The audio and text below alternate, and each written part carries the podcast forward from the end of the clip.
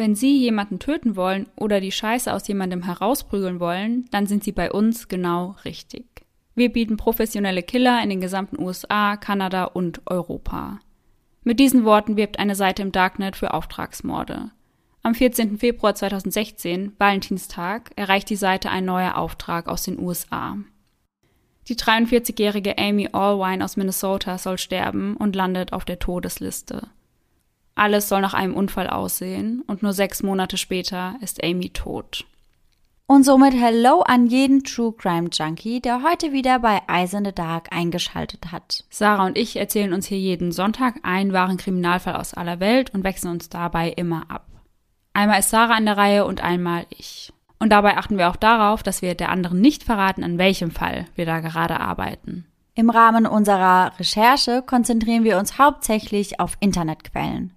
Das heißt, wir lesen verschiedene Artikel, schauen uns Dokumentationen an, Überwachungsvideos, Aufnahmen der Prozesse und der Verurteilungen und im besten Fall besorgen wir uns ein dazugehöriges Buch, falls vorhanden. Und all die daraus gesammelten Informationen packen wir für euch dann in unsere jeweilige Folge. Falls euch das Endergebnis gefällt, vergesst nicht, uns zu abonnieren. Und bleibt wie immer bis zum Ende der Folge dran, denn dort gibt es unsere neue Rubrik Gänsehaut to go und die besten Outtakes der Folge. Die Triggerwarnungen zur Folge findet ihr in den Show Notes. Was sind denn deine ersten Gedanken jetzt, nachdem du die Einleitung gehört hast? Also ich muss sagen, ich finde die Einleitung schon wieder ziemlich krass. Und das allererste, an was ich denken musste, war aber tatsächlich die eine Folge von X-Factor. Mhm. Kannst du dich an die erinnern? Ja, ich glaube schon. Da hatte, glaube ich, auch ein Mann einen Auftragskiller auf seine Frau angesetzt. Ich erinnere mich nicht mehr ganz genau, was da vorgefallen ist, aber irgendwie war es doch dann so, dass der Mann mit seiner Frau was essen gegangen ist und auf dem Heimweg wurden die beiden doch verfolgt. Mhm, mh. Und an dem Abend sollte der Auftragskiller eigentlich zuschlagen, aber der Mann hat sich doch dann kurzfristig umentschieden und den Auftrag zurückgezogen. Aber als er dann gemerkt hat, dass sie verfolgt werden, hat er richtig Angst bekommen, weil er dachte, vielleicht ist sein Rückzug ja irgendwie nicht gültig gewesen oder ist nicht angekommen. Und deswegen wurde der dann von Sekunde zu Sekunde nervöser.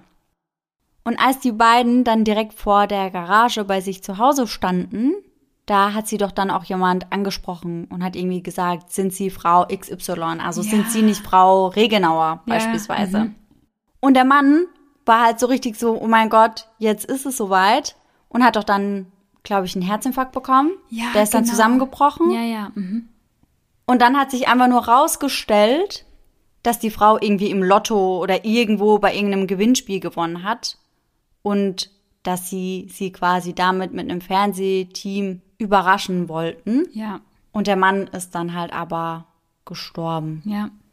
Ja, stimmt, an die Folge erinnere ich mich. Ich fand die Folge damals richtig krass, muss ich sagen. Ja, voll. Und Auftragsmorde sind so etwas, das ist einfach so fern für mich irgendwie. Ja, also das voll. kann man sich nicht vorstellen, dass sowas im echten Leben existiert irgendwie. Ja, für mich ist das irgendwie auch nur etwas, was ich in Filmen oder Serien oder beispielsweise bei X-Factor sehe, aber da wirklich drüber nachzudenken, dass es einen Mann gibt zum Beispiel, der einen Killer auf seine Frau hetzt und dann vielleicht noch Tage oder Wochen lang mit ihr zusammen verbringt und darauf zu warten, das finde ich einfach so, so krank. Ja, wie kaltblütig musst du denn sein? Also. Und ich erinnere mich noch an den Fall, den du beim Live-Auftritt vorgetragen hast und den wir dann auch in Folge 65, ja. glaube ich, behandelt haben. Da ging es doch um diese wannabe-YouTuberin, mhm. die auch Männer auf ihren Mann angesetzt hatte, oder? Ja, ganz genau. Da war das natürlich in einem etwas anderen Stil. Also sie hat den einen Mann ja im Krankenhaus kennengelernt. Ja. Das war jetzt kein ja, offizieller Auftragskiller. Ja, nicht so professionell, wie das ja. jetzt anscheinend in dieser Folge der Fall ist. Genau, ja. Aber trotzdem kam mir während der Recherche damals schon der Gedanke, okay, ja, was hat es eigentlich mit Auftragsmorden so an sich? Und als ich dann auf diesen Fall gestoßen bin, war mir klar, den muss ich unbedingt im Podcast besprechen. Ja, und da bin ich auch sehr froh drum, weil ich wusste tatsächlich bis vor fünf Minuten gar nicht, um was es geht. Normalerweise spoilern wir uns manchmal mit so ganz kleinen Details, die wir einfach krass finden und nicht für uns behalten können.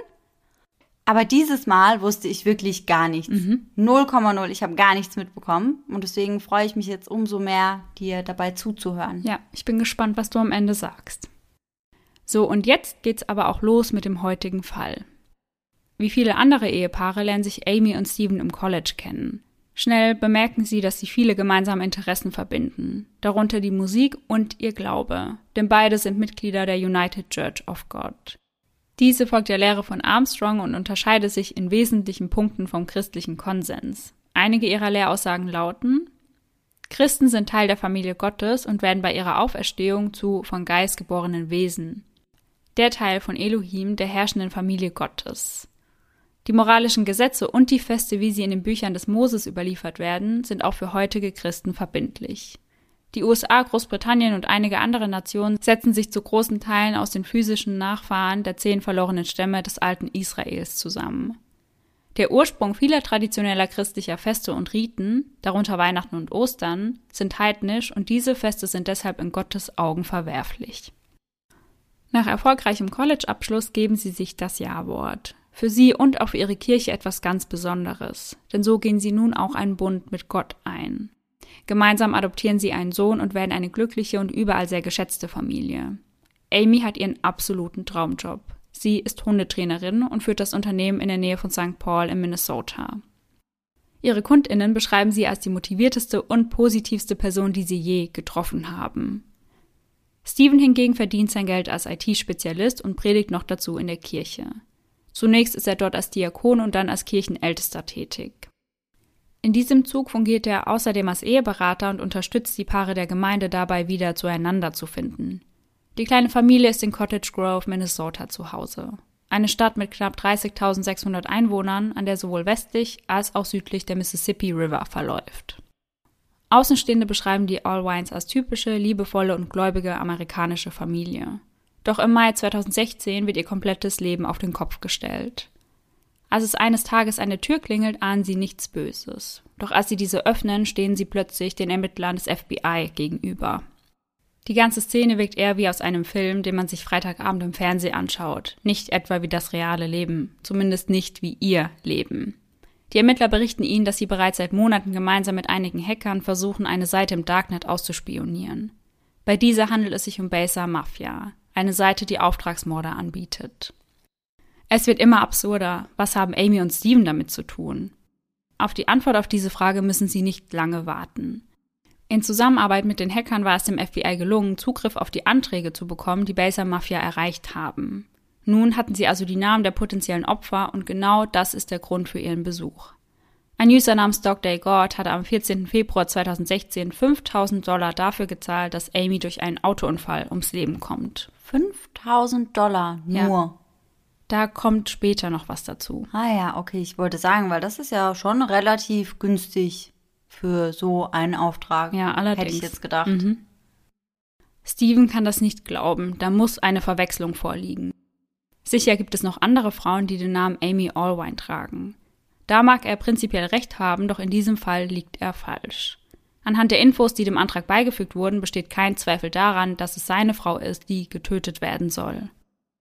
Dort steht alles über ihren Job, ihren Wohnort, wann sie womöglich allein zu Hause ist und Dr. Gott hat außerdem ein Bild von Amy angehängt. Eine Verwechslung solle schließlich vermieden werden.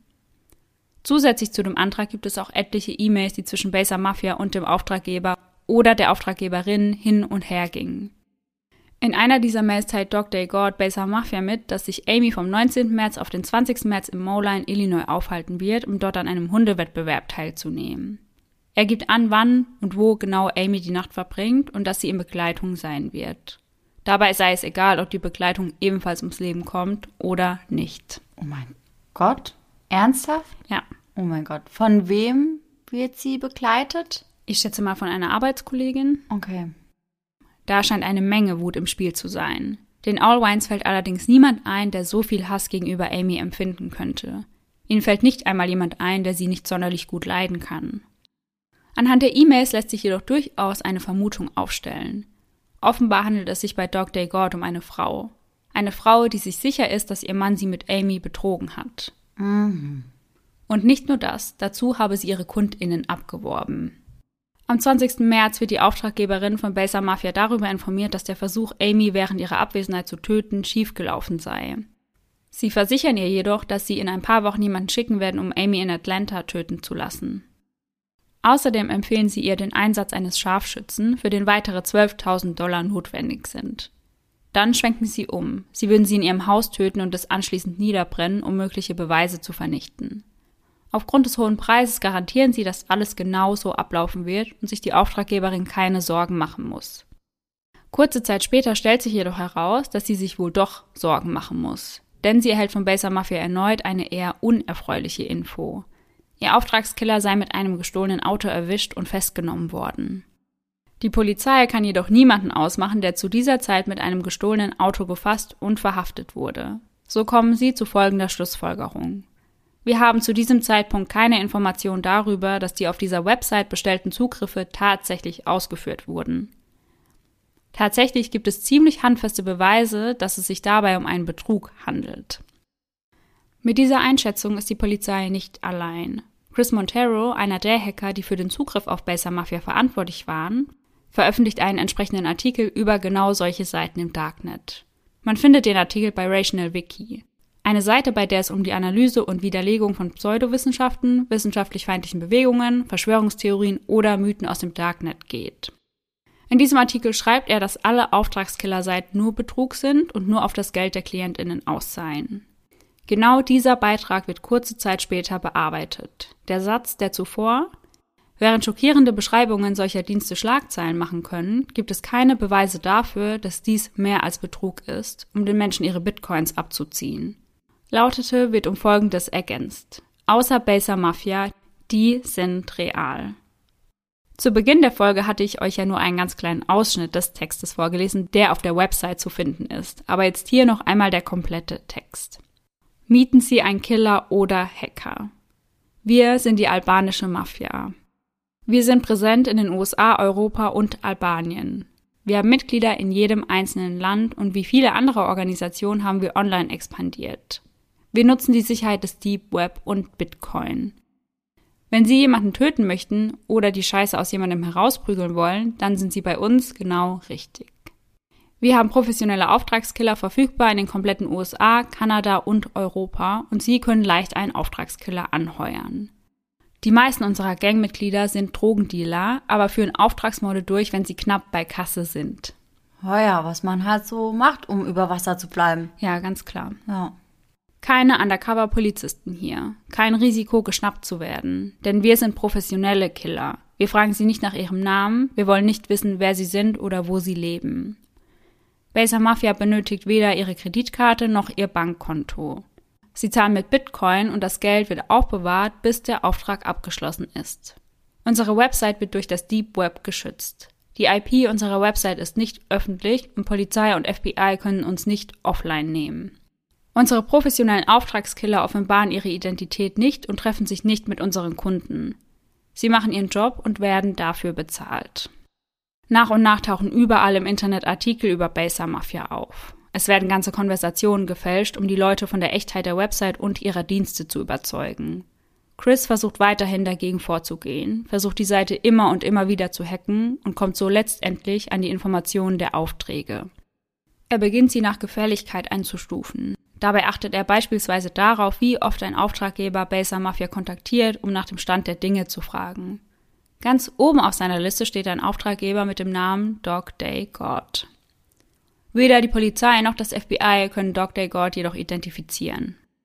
Amy und Steven leben von nun an in ständiger Angst. Wie von der Polizei empfohlen, installieren sie Videokameras und eine Videoklingel von Xinfity. Für Steven ist das nicht genug. Er besorgt außerdem eine 9mm Pistole. Sicher ist sicher. Um Amy auf andere Gedanken zu bringen, reisen die beiden gemeinsam nach Deutschland. Steven hat dort einige kirchliche Aktivitäten anstehen und so nutzen sie die Chance. Dort kann Amy endlich abschalten und sich wieder frei und sicher fühlen. Sie kann sich nicht vorstellen, dass sie bis nach Deutschland verfolgt werden würde. Um ganz sicher zu gehen, hatten sie niemandem von ihrer Reise erzählt. Lediglich die Leute, die mit dabei waren, wussten davon. Zurück in der Heimat ist die Angst wieder da. Amy verändert ihre Routinen und vermeidet es, allein unterwegs zu sein. Spazieren gehen ist absolut tabu, auch wenn sie das immer sehr gerne gemacht hatte. Aber die Sicherheit geht vor. Wie lange sollte das noch so weitergehen? Am Morgen des 13. November 2016 wacht Amy mit starken Kopfschmerzen auf. Steven lässt den gemeinsamen Sohn kurzerhand von Amys Vater abholen, dass er seine Frau in die Notaufnahme bringen kann. Doch Amy möchte nicht. Alles sei okay. Sie versucht ihren Tag nach Plan durchzuführen und beginnt für einen Nachtisch Kürbisse zu rösten.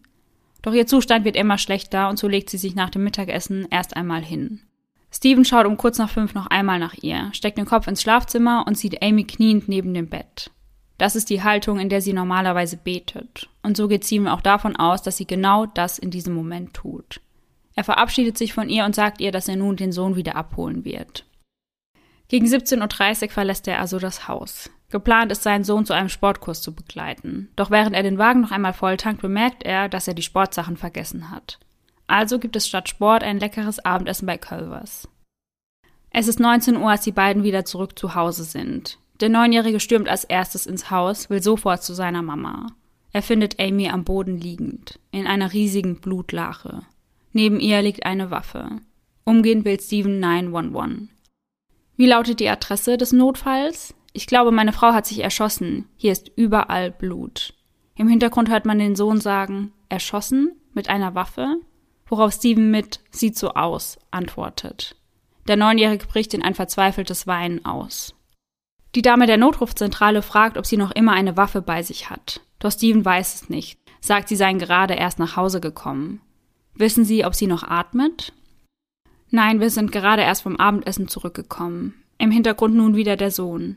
Warum hat sie das getan? Steven wieder? Ich weiß es nicht. Ich weiß es nicht. Ich weiß es nicht. Die nächste Frage, die der Neunjährige seinem Vater stellt, wirst du wieder heiraten? Steven lacht und sagt, ich weiß es nicht, Kleiner. Als die Polizei eintrifft, sieht zunächst alles nach einem Suizid aus. Amy liegt in einer riesigen Blutlache am Boden, direkt neben ihr die Waffe. Eine 9 Millimeter die Waffe, die Steven zu ihrem Schutz besorgt hatte. Einer der ersten Ermittler vor Ort ist Randy McAllister vom Cottage Grove Police Department. Er schließt die Suizidtheorie zwar nicht direkt aus, allerdings fallen ihm mehrere Dinge auf, die auf ihn seltsam wirken und denen er nachgehen möchte. Erstens, Amy liegt mit ausgestreckten Armen im 45-Grad-Winkel am Boden. Laut McAllister sei das keine übliche Position für jemanden, der sich selbst in den Kopf geschossen hat. Zweitens, man findet Blutstropfen im gesamten Schlafzimmer. Dabei handelt es sich um sogenannte Satellitenspritzer. Das sind kleine Spritzer, welche durch das vorherige Auftreffen eines größeren, sogenannten Elterntropfens auf einer Oberfläche entstehen. McAllister schließt daraus, dass zuvor etwas über dieser Stelle hing, wodurch Blut nach unten tropfte. Drittens, Amy hatte keine Schießpulverrückstände am Körper. Weder am Kopf noch an den Händen. Viertens, Amy war laut ihren Familienangehörigen Rechtshänderin. Die Waffe lag jedoch auf ihrer linken Seite, während die Schusswunde auf der rechten Seite war. Fünftens, auf der Decke des Bettes war kein Blut zu erkennen, was darauf schließen lässt, dass sie gewechselt worden ist. Sechstens, im Ofen brannte ein Feuer, obwohl es ein sehr warmer Novembertag war. Vielleicht sollten oder wurden in dem Feuer Beweise vernichtet. Im Laufe der nächsten Stunden kommen immer mehr Merkwürdigkeiten hinzu. Mithilfe des Luminols ist deutlich zu erkennen, dass einige Stellen vom Blut gereinigt wurden darunter eine riesige Blutlache direkt vor dem Schlafzimmer, in dem Amy gefunden wurde. Sobald die Ermittler das Licht ausschalten, leuchtet es überall blau. Dadurch entdecken sie zudem einige blutige Fußabdrücke, die den Flur entlang zum Badezimmer, dann zum Waschzimmer und wieder zurückführen. Schnell ist klar, auch der Flur war gründlich gereinigt worden. Im Rest des Hauses war der Boden dreckig und voll mit Hundehaaren. Doch im Flur keine Spur. Der war blitzblank. So schnell wie möglich werden die Nachbarn befragt, doch keiner hatte irgendetwas gesehen.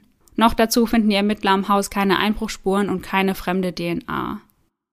Ihnen fällt allerdings auf, dass die hintere Tür kaputt ist und nicht mehr richtig verschlossen werden kann. Da sie über den getätigten Mordauftrag Bescheid wissen, ging es nun darum, in alle möglichen Richtungen zu ermitteln.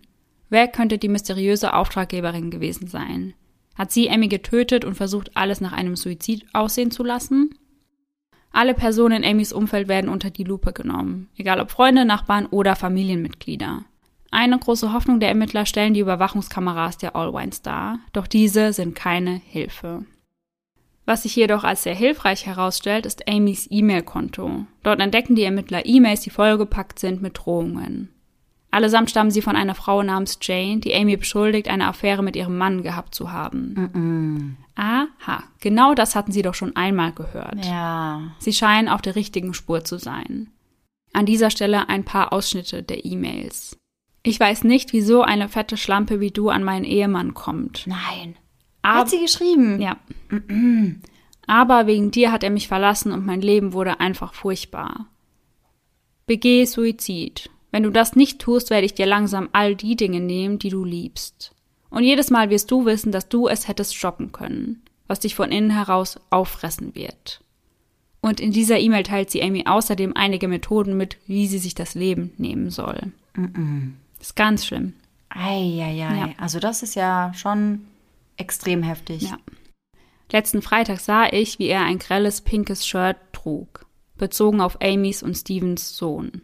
Wenn du keine herzlose und egoistische Schlampe bist, dann erwarte ich deine Todesanzeige in der Zeitung in den nächsten Wochen. Hier ist, was passieren wird. Nachdem ich an dich nicht rankomme, werde ich allem nachgehen, was du liebst. Ich weiß von deinem Sohn, deinem Ehemann, deinem Business. Und dank dem Internet in Klammern www.redarias.com sehe ich, du hast eine Mutter und einen Vater in Woodbury, einen Bruder in St. Paul und eine Schwester in Yardley. Ach, krass. Ja. Oh mein Gott, wie krank ist das? Das ist richtig krank, ja. In anderen hunderten E-Mails schreibt sie, dass Amy ihr Leben zerstört habe und sie nun ihres zerstören wird. Doch Amy kannte überhaupt keine Jane. Zumindest sagt dieser Name niemandem etwas. Könnte es sich bei Dr. God um Jane handeln, die sich für eine Affäre rächen will? Wie angsterfüllt muss Amy in den letzten Monaten ihres Lebens gewesen sein? Die Ermittler wollen nun überprüfen, ob es irgendwelche Hinweise dafür gibt, dass Amy tatsächlich eine Affäre gehabt hat. Dazu checken sie ihren Laptop, ihre Social-Media-Kanäle und alle sonstigen Aktivitäten. Sie finden nichts. Also es gibt keinen einzigen Hinweis darauf, dass Amy wirklich eine Affäre gehabt hat. Wie nicht anders zu erwarten, kamen die E-Mails von Jane von einer anonymen IP-Adresse und können nicht zurückverfolgt werden. Amys letzte Suchanfrage am 13. November mit ihrem iPhone 6 war um 14.01 Uhr Vertigo, der medizinische Begriff für Schwindel, was bestätigt, dass es Amy am Tag ihres Todes nicht gut ging. Die Nachbarn der Allwines bekommen keinerlei Informationen, was sich im Haus nebenan abgespielt hat. Alles, was sie sehen, sind die Polizisten, die immer wieder ein- und ausgehen. Sie ahnen Schreckliches, doch ihnen wird nichts mitgeteilt. Sie fühlen sich in ihrem eigenen Zuhause nicht mehr sicher. Eine große Hoffnung wird in das Gespräch mit Steven gesetzt. Vielleicht weiß er mehr. Mit folgender Frage wird Steven im Verhörraum begrüßt. Ich weiß es zu schätzen, dass Sie hergekommen sind. Das ist eine äußerst schwierige Situation und ich weiß, dass es schwer für Sie ist. Als Sie diese E-Mails erhielt, hatten Sie da ein Bauchgefühl, eine Ahnung, von wem Sie sein könnten? Doch Steven hat absolut keine Ahnung. Als er gefragt wird, ob er sich vorstellen kann, dass Amy eine Affäre gehabt hatte, verneint er. Zu 1000 Prozent nein. Hatten er und Amy vorab also schon über die E-Mails gesprochen? Also Genau. Amy hatte ihm gesagt, dass sie diese Mails bekommen hat. Genau, er wusste Bescheid und sie haben sich da ausgesprochen und sie Ja. hat ihm versichert, dass sie keine Affäre gehabt hat. Okay, alles klar. Als nächstes wird er gefragt, was er glaubt, was mit Amy passiert ist. Darauf sagt er, er habe im ersten Moment geglaubt, sie habe sich erschossen, wüsste aber nicht, warum sie das tun sollte. Als nächstes sprechen sie ihn auf den gereinigten Boden im Haus an, fragen ihn, ob er dazu irgendetwas sagen kann. Kann er nicht. Sie haken weiter nach, fragen, ob sich jemand zuvor im Haus verletzt und geblutet hatte. Doch soweit er weiß, nicht. Nächster Versuch, die verwischten Blutspuren zu erklären. Als du nach Amy geschaut hast, gibt es die Möglichkeit, dass du Blut abbekommen hast? Daran kann sich Steven nicht erinnern. Ob er Blut an den Socken hatte? Daran kann er sich auch nicht erinnern. Nun kommen sie auf das Überwachungssystem zu sprechen. Steven erklärt, dass nur zwei Kameras dauerhaft aufzeichnen. Das habe mehrere Gründe. Zum einen kostet es einen extra Beitrag pro Monat, die Kameras aufzeichnen zu lassen, und die hintere würde aufgrund der Hunde nur einen Haufen nutzloser Informationen bringen. Dann wird er gefragt, ob er denn schon einmal eine Affäre gehabt hatte.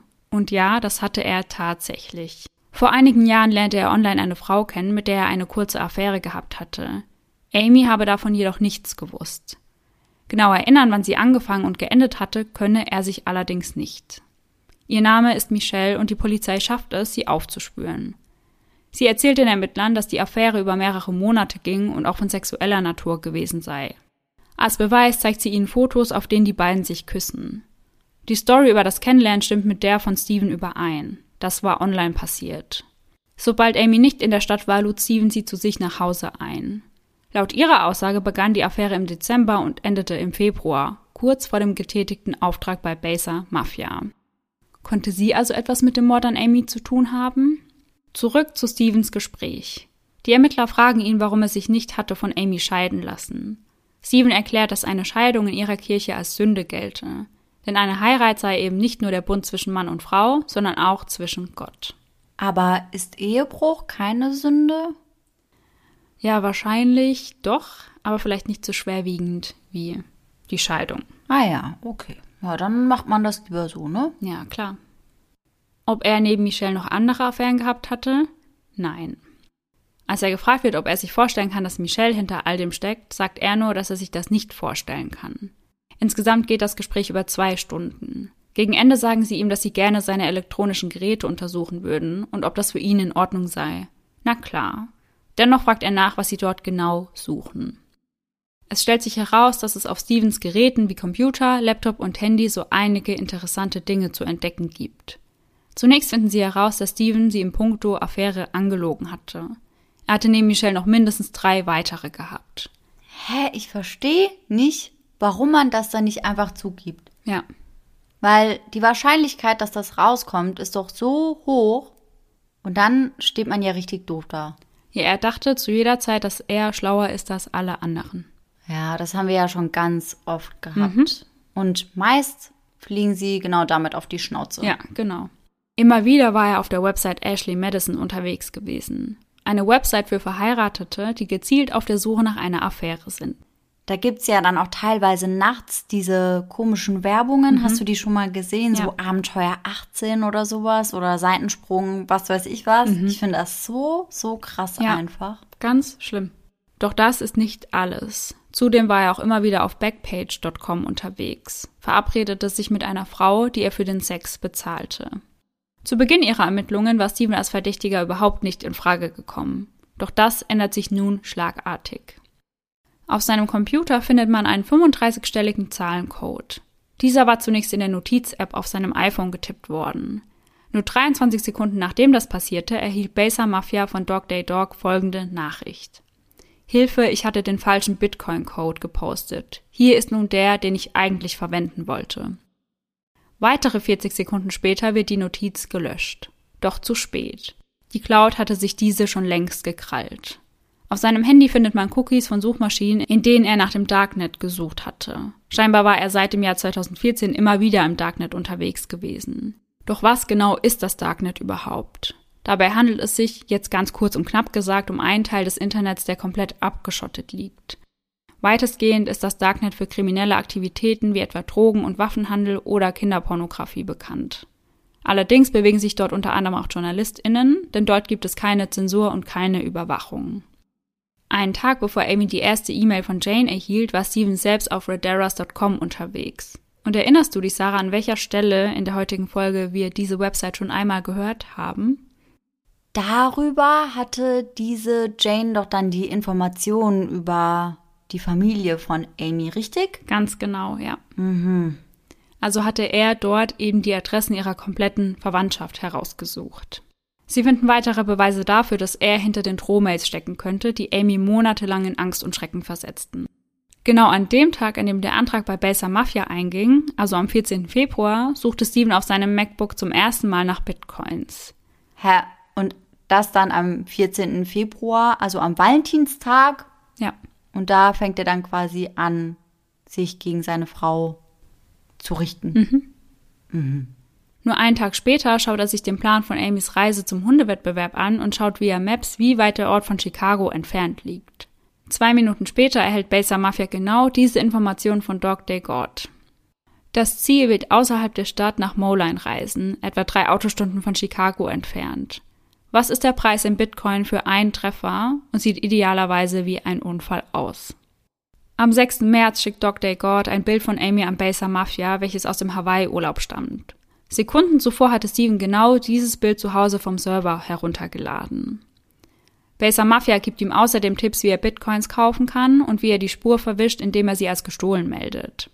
Einige Tage später kauft Steven Bitcoins und meldet bei der Cottage Grove Police, dass er Opfer eines Betruges geworden sei. Insgesamt hatte er Bitcoins im Wert von 6000 Dollar gekauft, die heute 870.000 Dollar entsprechen würden. Bitcoin gilt als Pionier unter den Kryptowährungen und ist eine Währung in einer digitalen Zeichenfolge. Der Aufstieg von Bitcoin begann ursprünglich im Darknet, denn es ermöglichte Kriminellen den Handel ohne regulatorische Aufsicht. Doch so ganz anonym, wie man glaubt, ist Bitcoin gar nicht. Denn jede Transaktion wird öffentlich und dauerhaft im Netzwerk gespeichert. Allerdings gibt es natürlich Methoden und Tools, die die Rückverfolgung von Bitcoin-Transaktionen erschweren. In der Zwischenzeit sind auch die Ergebnisse der Autopsie bekannt, die Steven noch mehr belasten. Zum einen wird in Amys Körper ein Medikament namens Scopolamin sichergestellt. Bei niedriger Dosierung wirkt es leicht beruhigend, bei höherer Dosierung wirkt es dämpfend und erzeugt einen Zustand der Apathie. Man kann dabei mit folgenden Nebenwirkungen rechnen. Mundtrockenheit, Halluzinationen, Koordinationsstörungen, Juckreiz und Gedächtnisstörungen.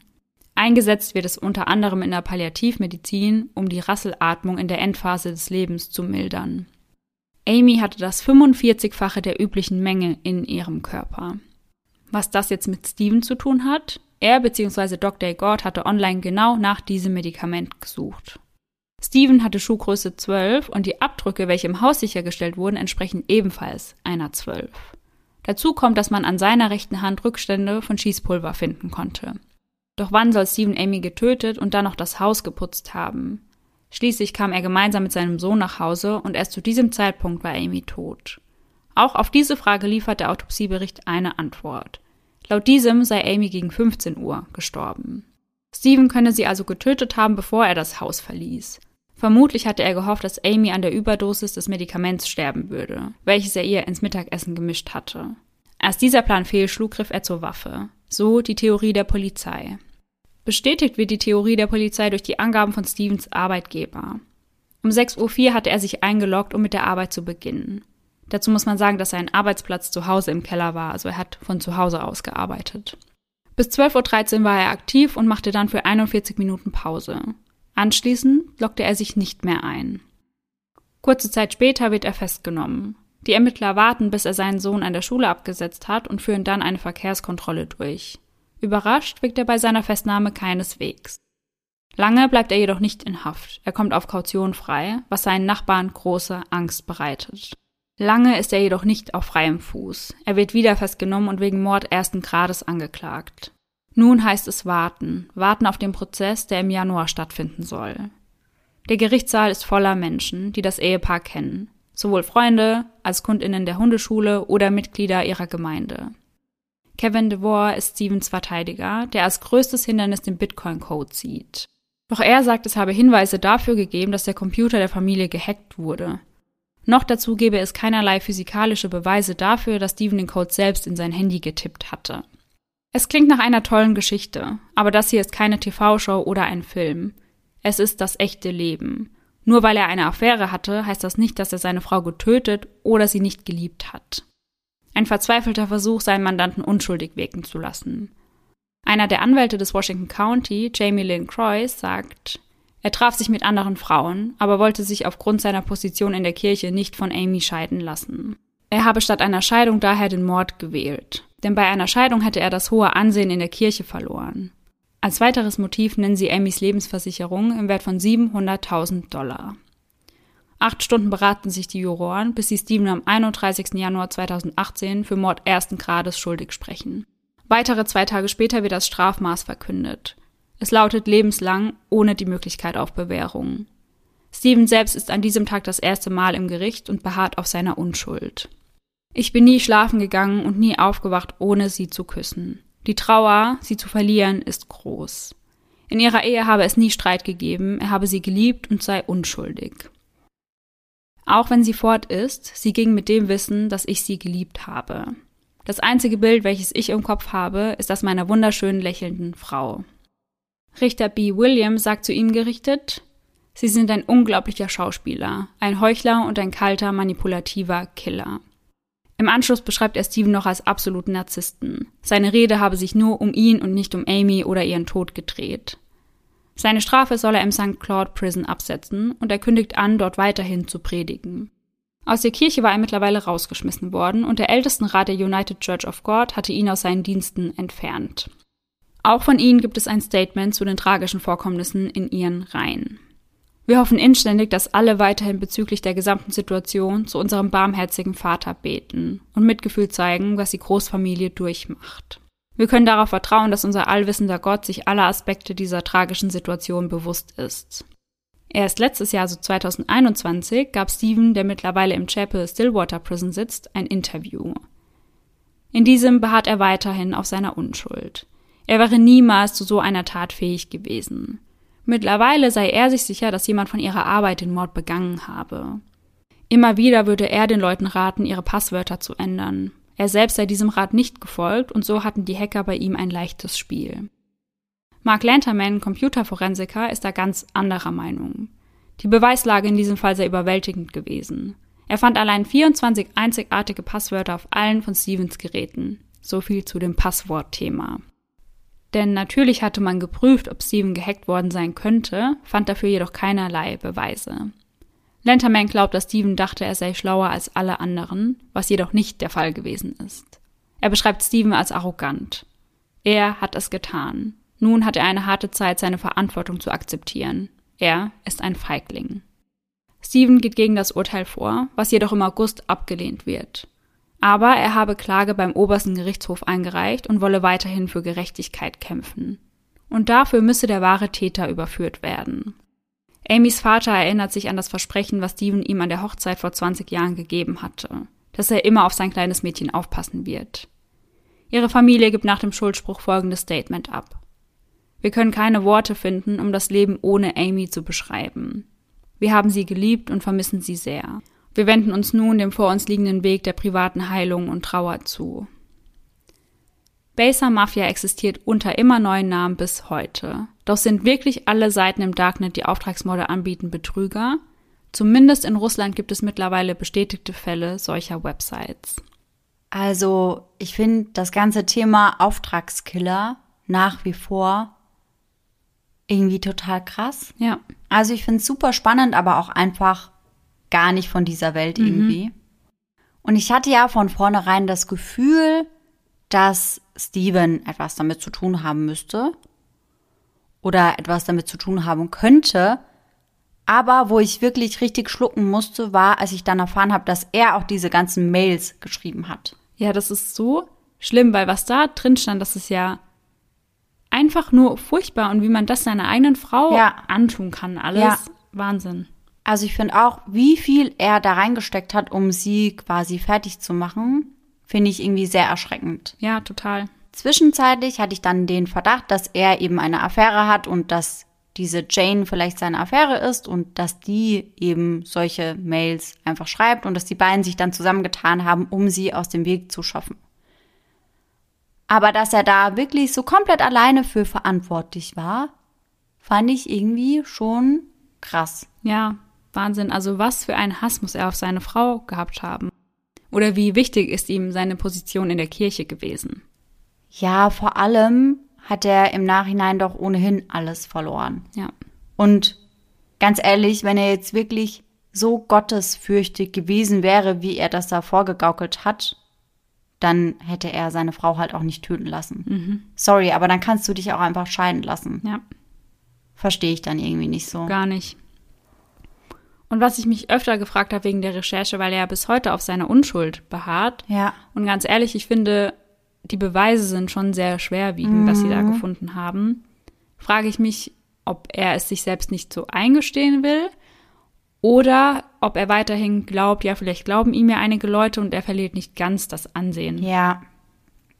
Ja, kann ich mir irgendwie auch schon vorstellen, weil anscheinend ist es ihm ja schon sehr wichtig, dass er irgendwie ein gutes Ansehen genießt ja. und noch in der Gemeinde verankert ist und, und, und. Also ich kann mir vorstellen, dass er vielleicht darauf hofft, dass der ein oder andere ihm den Kram halt immer noch abkauft. Mhm, ja. Und wie schlimm muss das für ihre Familie sein, sich das von ihm anhören zu lassen? Mhm. Wie, ja, sie ging mit dem Wissen, dass ich sie geliebt habe. Ja, frech. Und du sitzt da und musst dir sowas anhören. Ja, ich habe mir das vorhin, als du das dann vorgelesen hast, was er da gesagt hat, auch gedacht. Also ich fand das einfach nur extrem frech ja. und extrem dreist und dachte mir nur so, wenn ich jetzt eine Freundin von ihr gewesen wäre oder ein Familienmitglied oder so, ich glaube, ich wäre dem an die Gurgel gesprungen. Ja. Ich finde das so, so dreist. Und ich fand es dann auch wirklich gut, was der Richter zu ihm gesagt Mhm. hat. Ja, und auch sehr zutreffend, muss man sagen. Also der Richter hat das eigentlich sehr gut zusammengefasst, was ich jetzt auch durch die Folge für ein Bild von ihm hatte. Mhm, genau. Und ich musste so oft daran denken, was Amy für eine Angst gehabt haben muss in den Monaten vor ihrem Tod. Ja. Da war einmal die Sache mit dem Auftragskiller und dann bekam sie diese Drohmails. Also Ja. wie schlimm ist das alles bitte? Ja, und wie gesagt, ich verstehe halt auch nicht den Grund dafür. Also ich sehe das Motiv einfach nicht. Mhm. Also ich frage mich da einfach wirklich, ob das einzige Motiv war, dass er eben nicht wollte, dass er aus der Kirche fliegt und dass er eben weiterhin diesen guten Ruf und dieses Ansehen genießen Ja. kann. Oder es war eben die Lebensversicherung. Oder beides. Ja, stimmt. Das kann natürlich auch sein. Die Lebensversicherung wird da sicherlich mit reingespielt haben. Aber ich kann mir sogar vorstellen, dass das einfach nur, ja, on top ganz schön war, Ja. das zu haben. Aber ich glaube einfach, er wollte sie wahrscheinlich aus dem Weg schaffen, wollte wahrscheinlich irgendwie freie Fahrt bei seinen Affären haben, ohne sein Ansehen zu verlieren, Ja. ohne sein Gesicht zu verlieren.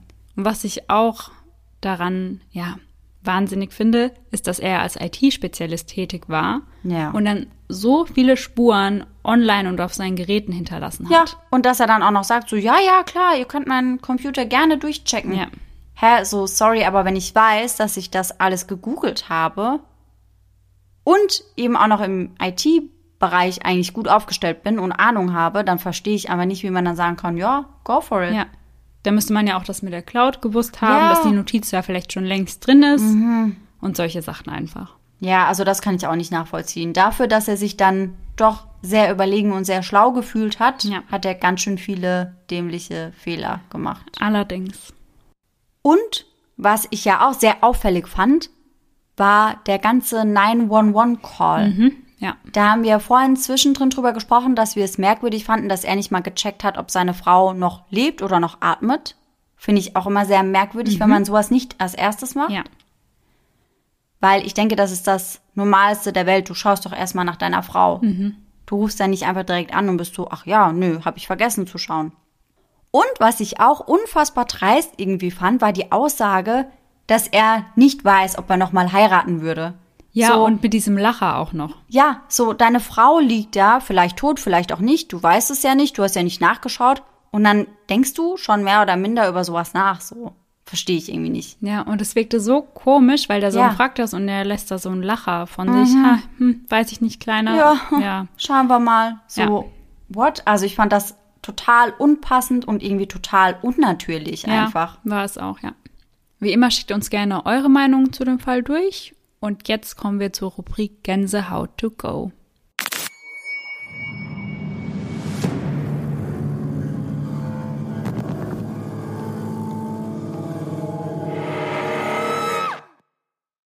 Unser heutiger Gänsehaut-to-go-Moment kommt von der lieben Miri. Sie schreibt, Liebe Laura, liebe Sarah, auch ich habe ein paranormales Ereignis erlebt, das super in eure neue Rubrik passen würde. Es geschah mitten in der Nacht. Mein Freund und ich haben tief und fest geschlafen, als plötzlich der Feuermelder in der Küche anschlug. Wir beide waren direkt hellwach und sind in die Küche gelaufen, wo sich dann zeigte, dass der Feuermelder offensichtlich falsch angeschlagen hatte. Weder brannte irgendwas, noch hatte sich irgendwo Rauch entwickelt. Auch die restliche Wohnung war unauffällig. Wir wunderten uns, aber vermuteten, dass vielleicht einfach die Batterie des Feuermelders gewechselt werden musste. Dann gingen wir wieder ins Bett und schliefen ein. Etwa eine halbe Stunde später wurden wir wieder geweckt. Dieses Mal von unserem Hund, der im Wohnzimmer stand und wie verrückt in eine Richtung bellte. Oh nein, das ist immer ein sehr schlechtes Zeichen. Als er uns bemerkte, kam er dann am ganzen Leib zitternd angelaufen und hat bei uns Schutz gesucht. Wir konnten den Grund, warum er so bellte, nicht ausmachen. Das war bislang das erste und auch einzige Mal, dass er so reagiert hat. Als wir uns alle wieder etwas beruhigt hatten, sind wir dann wieder schlafen gegangen. Kurz darauf wurden wir jedoch ein drittes Mal wach. Dieses Mal, weil unsere Snowboards, die an einer Wand im Schlafzimmer befestigt waren, runtergefallen sind. Das war wahnsinnig laut. Wir saßen senkrecht im Bett und bekamen es langsam mit der Angst zu tun. Die Snowboards hingen immerhin schon seit einem Jahr an der Halterung an der Wand und sind zuvor nie heruntergefallen. Jetzt haben wir gesehen, dass die Halterung durchgebrochen war. Mir kam dann direkt der Gedanke, hier ist ein Poltergeist. Wie sonst soll man die Sache mit dem Feuermelder, dem Hund und jetzt mit den Snowboards erklären? In einer Nacht innerhalb von zwei Stunden. Daraufhin sagte ich laut in den Raum hinein, Lieber Poltergeist, bitte lass uns in Ruhe, wir haben dir nichts getan. Und seitdem ist tatsächlich dann auch nichts mehr vorgefallen. Nicht mehr in dieser Nacht und auch nicht mehr in allen weiteren Nächten. Miri schreibt, sie hofft, das bleibt auch so und ich hoffe einfach mal für sie mit. Ja, weil sowas ist echt einfach so unheimlich, aber ich glaube, ich würde mich nicht trauen, einfach zu sagen, was auch immer hier ist, geh bitte weg. Würdest du dich nicht trauen zu sagen? Nee, ich glaube nicht. Ehrlich? Weil ich mir dann eingestehen würde, dass irgendwas hier ist, weißt du? Ah ja, ich weiß, was du meinst. Verstehe ich. Aber ich glaube, ich würde das vielleicht auch versuchen. Mhm. Ja, vielleicht hat es ja auch funktioniert im Fall von Ja. Miri. Also Leute, wenn ihr das Gefühl habt, bei euch in der Wohnung oder im Haus passieren irgendwie merkwürdige Dinge, Communication is the key. Immer kommunizieren, True, Leute, ja. immer. Auch mit Poltergeistern. Ist ganz egal mit was. Einfach kommunizieren. Vielleicht hast du damit dem einen oder anderen die Angst genommen. Ja, wahrscheinlich. Aber ich glaube tatsächlich, dass wenn du das so ein bisschen formulierst, wie Miri das auch gemacht hat, mit lieber Poltergeist, wir haben dir doch nichts gemacht. Ich finde, du verharmlost das ja dann so ein bisschen. ja, Ich kann mir vorstellen, dass du dich danach vielleicht sogar ein bisschen besser damit fühlst, als ja, mit dieser Angst. ich habe das damals, fällt mir gerade ein, mit Spinnen in meinem Zimmer gemacht. Was hast du da gemacht? Hast du dann mit denen gesprochen und hast gesagt, liebe Spinne, bitte krabbel mir heute Nacht nicht in den Mund. So in etwa. Also das war in meinem Kinderzimmer, da Ja. Mhm. war ich vielleicht zehn oder elf. Und da saß eine richtig große Spinne oben in der Ecke in meinem Mhm. Zimmer. Und dann habe ich ihr unten so ein kleines Eck eingerichtet, so gefühlt. Und habe gesagt, Eingerichtet mit was? da habe ich dann so eine kleine Decke hingelegt unter den Schreibtisch. Und habe zu ihr gesagt, ja, sie kann doch bitte hier dann sich einnisten und soll bitte nicht zu mir ins Bett kommen. Das wäre so ein Hund. So, Ja. hier ist dein Platz. Ja, Kann ich aber auch gut nachvollziehen, weil Spinnen finde ich schon auch sehr, sehr schlimm. Muss ich wirklich sagen. Mhm, Ja, ich also auch. da bin ich ein richtiger Angsthase. same. Also dann hoffen wir natürlich, dass ihr alle nächsten Sonntag wieder mit dabei seid und bis dahin schöne Träume. Bis dann. Tschüss! Tschüssi.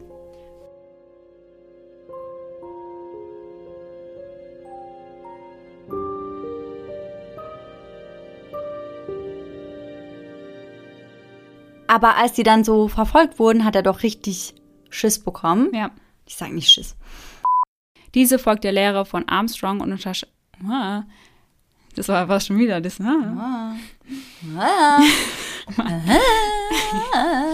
Genau so. In diesem Zug fungiert er außerdem als Eheberater und unter Starbucks! Yay! und schicken werden, um Amy in Atlanta zu töten. Ich würde noch mal sagen, sag Atlanta lieber. Was habe ich gesagt? Atlanta. Achso. Oh, habe ich nicht gemerkt. Danke. In Atlanta. Ganze Besser Text? Mafia, bist du real? Ja. Ja. It's me, hier. Ah. Dumm. Okay. Das ist eine äußerst schwierige. Was ist denn heute los? Frosch im Hals.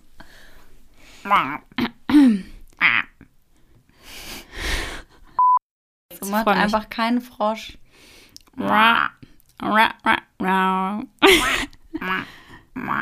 genau so. Wir sind gleich auf Seite 8 von 12. Seite 12 full. Wahrscheinlich ist sie wieder leer. Ja, tatsächlich. Ist wirklich leer? Liebe ich das bei dir immer so, ne? ja, ich weiß auch nicht, warum die dann überhaupt da ist. Suchte Steven auf seinem MacBook Pro zum MacBook Pro. Pro. Ich lass einfach, sag einfach nur MacBook Bro. Du kannst auch Bro sagen. Pro. Bro. Das sag ich aber komisch. Ja, das stimmt. Bro. Sag's Das hört sich eher an wie Bruder bei Ja, dir. genau, ja. Deswegen ich lasse einfach weg. Ja, genau. ja. Di. Machen wir gar kein anderes Intro mehr. Wir so nehmen das. Ich finde das auch voll gut. Mhm. Ja, können wir einfach mal in die Outtakes packen und ihr könnt uns dann sagen, was ihr besser fandet. Wenn wir singen, auf jeden Fall. Ja, ich denke es auch. Verabschiedung. Verabschiedung. Das ist unsere Verabschiedung. Ciao, Bye. Leute. See you soon. See you later, alligator. After a while, crocodile. Tschö mit Ö. Tschüssikowski. Bis Baldrian. Das ist mein Favorit. Es wird immer Ich besser. habe noch einen. San Francisco. oh mein Gott. Was habe ich noch? Ich habe noch einen. Bis spätersilie. Oh mein Gott. Okay, es reicht. Ja, müssen- wir haben müssen das auf der Arbeit echt oft gemacht.